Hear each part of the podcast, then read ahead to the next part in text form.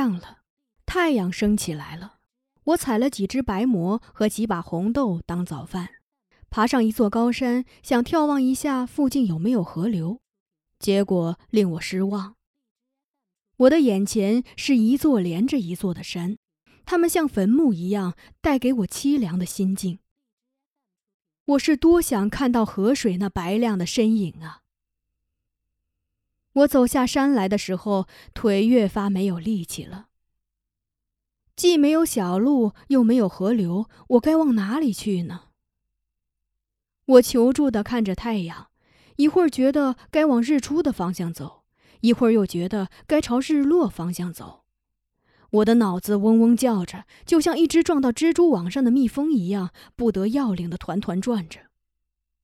忽然，我听到前方传来一阵咔嚓咔嚓的声响，好像有人在砍树。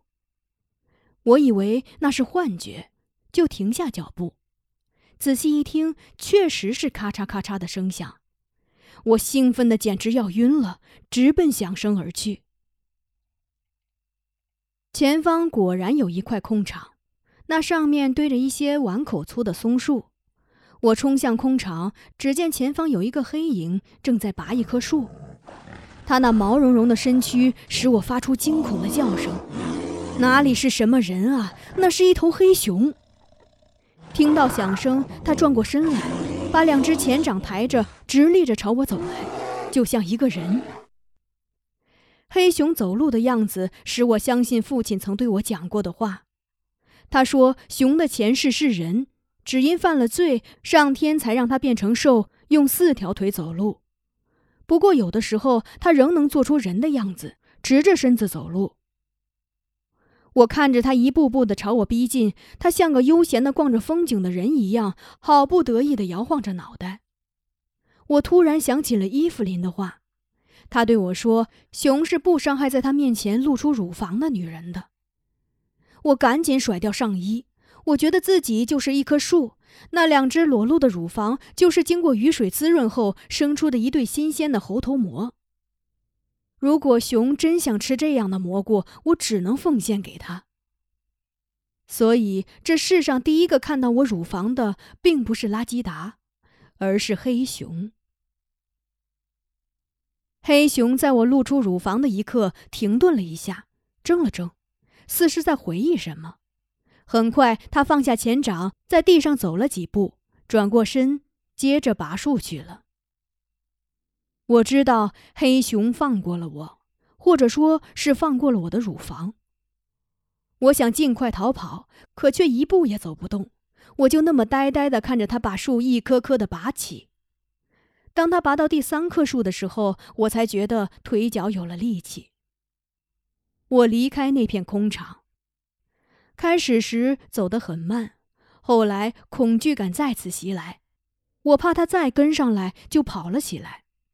跑了一刻，我想起父亲说过，跟熊周旋的时候，千万不能顶风跑，不然风会把熊眼皮上的毛吹开，使它能更清楚地看到人。我停下来，判断了一下风的走向，然后顺着风又跑起来。我跑不动的时候，太阳已经在中天了。我跌坐在一片灌木林中，这才发现自己仍然裸露着乳房。我忘了把脱掉的衣服拿在手上。不过，即使有衣服，我也不敢穿了。我怎么能知道我不会再遇见熊？后来，拉基达告诉我，黑熊有打场的习惯。他们喜欢清理出一块地方来戏耍，而我觉得他们之所以喜欢打场，是因为那一身的力气没处使。黑熊的出现使我确定了前行的方向，那就是一直顺着风走下去，这样起码可以使我不会那么轻易的成为黑熊口中的食物。那时节的风还是西南风。所以我是朝着东北方向走的，一直走到太阳快落山的时候，又累又饿的我终于发现了一条小路。沿着它走了没多久，一座犒劳堡出现在我眼前。几乎每个乌里楞在山中都建有犒劳堡，少则两三个，多则四五个。盖犒劳宝要在林子中选择四棵粗细相等、间距适中的松树，把树身的枝桠打掉，再截断树冠，以这四根自然直立着的树干为柱子，然后在这四柱子上搭上用松木杆铺成的底座和长方形的四框，框子上面粘上桦树皮，在底部留一个开口，作为送取东西的进出口。搬迁的时候，我们会把平时闲置和富余的东西放在里面，比如衣服、皮章、食品等，以备需要的时候来取。犒劳堡高高在上，所以野兽是不能把它毁坏的。有了犒劳堡，还一定要做一个梯子，因为那仓库足足有两人高，不靠梯子是无法攀爬上去的。梯子一般放在犒劳堡下面的树林中。平放着，需要时才竖起来。早期的时候，我们的犒劳堡还常遭到黄鼠狼和山猫的偷袭，它们顺着四柱爬到犒劳堡里面偷取食物。为了防备它们，以后再建犒劳堡时，我们就把四柱的外皮剥掉，树一变得光滑起来，它们就不容易爬上去了。再后来，我们还用薄铁皮包裹上四柱，绞出一些锯齿。这样，再灵敏的动物也不敢以损伤爪子为代价而去攀爬了。除了黑熊有能力搬起梯子爬上犒劳堡，其他动物只能眼巴巴地看着这座肥美的空中仓库，空舔着舌头。我在离犒劳堡很近的一棵风化树下找到了梯子，将它立起来，爬到上面。从我记事的时候起，大人们爱跟我们说这样两句话：一句是“你出门是不会带着自己的家的，外来的人也不会背着自己的锅走的”；另一句是“有烟火的屋子才有人进来，有枝的树才有鸟落”。所以，我们的犒劳堡从不上锁，即便你路过的不是本氏族的犒劳堡。如果确实急需东西，也完全可以自取，取过后将来把东西再还回来就是。如果不还的话，也没有人抱怨过路人取了里面的东西。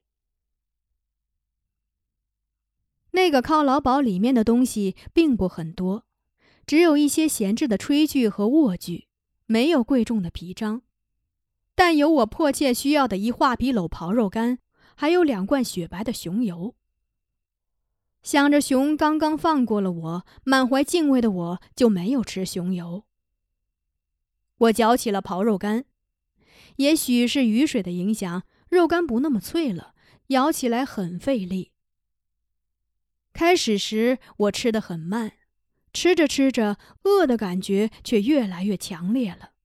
我大口大口地吞咽着，我知道自己得救了。我不仅有了食物，而且还有了一个可以暂时休息和躲避风雨的地方。我弯着腰坐在里面嚼着肉干，觉得自己是天下最幸运的女人。我打算吃完后先睡上一觉，然后再寻找回营地的路。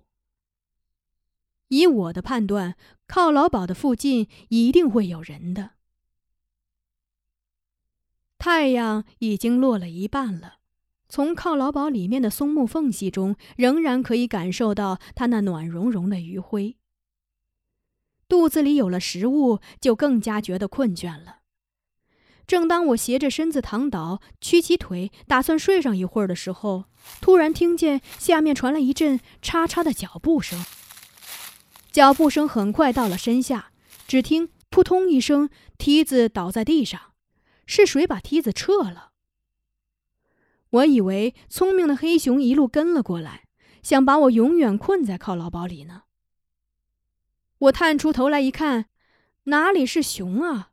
原来是一个活生生的男人，他正端着枪，虎视眈眈地望着我。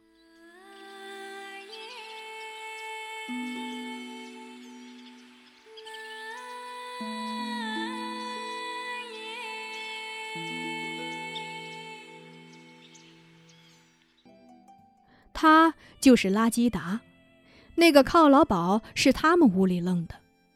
他那天从这儿路过，看见梯子竖着，听着犒劳堡里有响声，以为是黑熊在糟蹋东西，正准备撤了梯子，绝了他的后路，一枪把他打死的时候，谁料我探出了头，而且我的乳房也跟着探了出来。拉基达说，他第一眼看见我的时候吓了一跳，我头发散乱，脸颊和上身不仅被树枝割伤，还有被蚊虫叮咬而起的疙瘩。不过，我的眼睛却打动了他。他说：“那眼睛又清澈又湿润，他看一眼就心动了。”拉基达看出我是因为迷山才落的那副样子，他什么也没有问，把梯子又竖了起来，让我顺着他走下来。一落地，我就软绵绵地扑入了他的怀抱。那时，我早已忘却了自己是光着身子的。拉基达说：“我那双柔软的、温热的乳房一埋入他的怀抱，他就觉得浑身燥热。他想，这个女人的乳房既然进了我怀里，就不能让他们再入别的男人怀抱了。他萌生了娶我的念头。就在那个时刻，那是落日时刻，也是一天中最美的时刻。”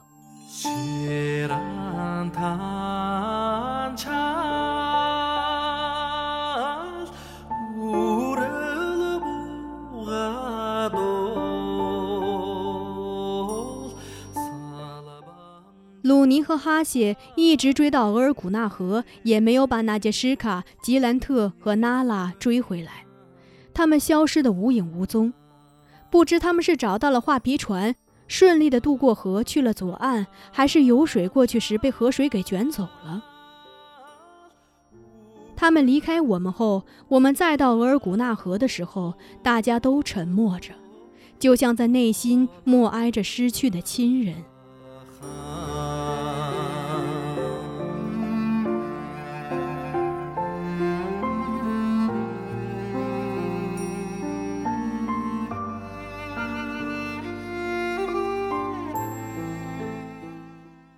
鲁尼和哈谢在返回途中遇见了寻找我的昆德和伊芙琳。他们以为我走失了三天，一定是死了。谁也没想到，在第四天的时候，我不仅平安回来，而且还带回了一个男人。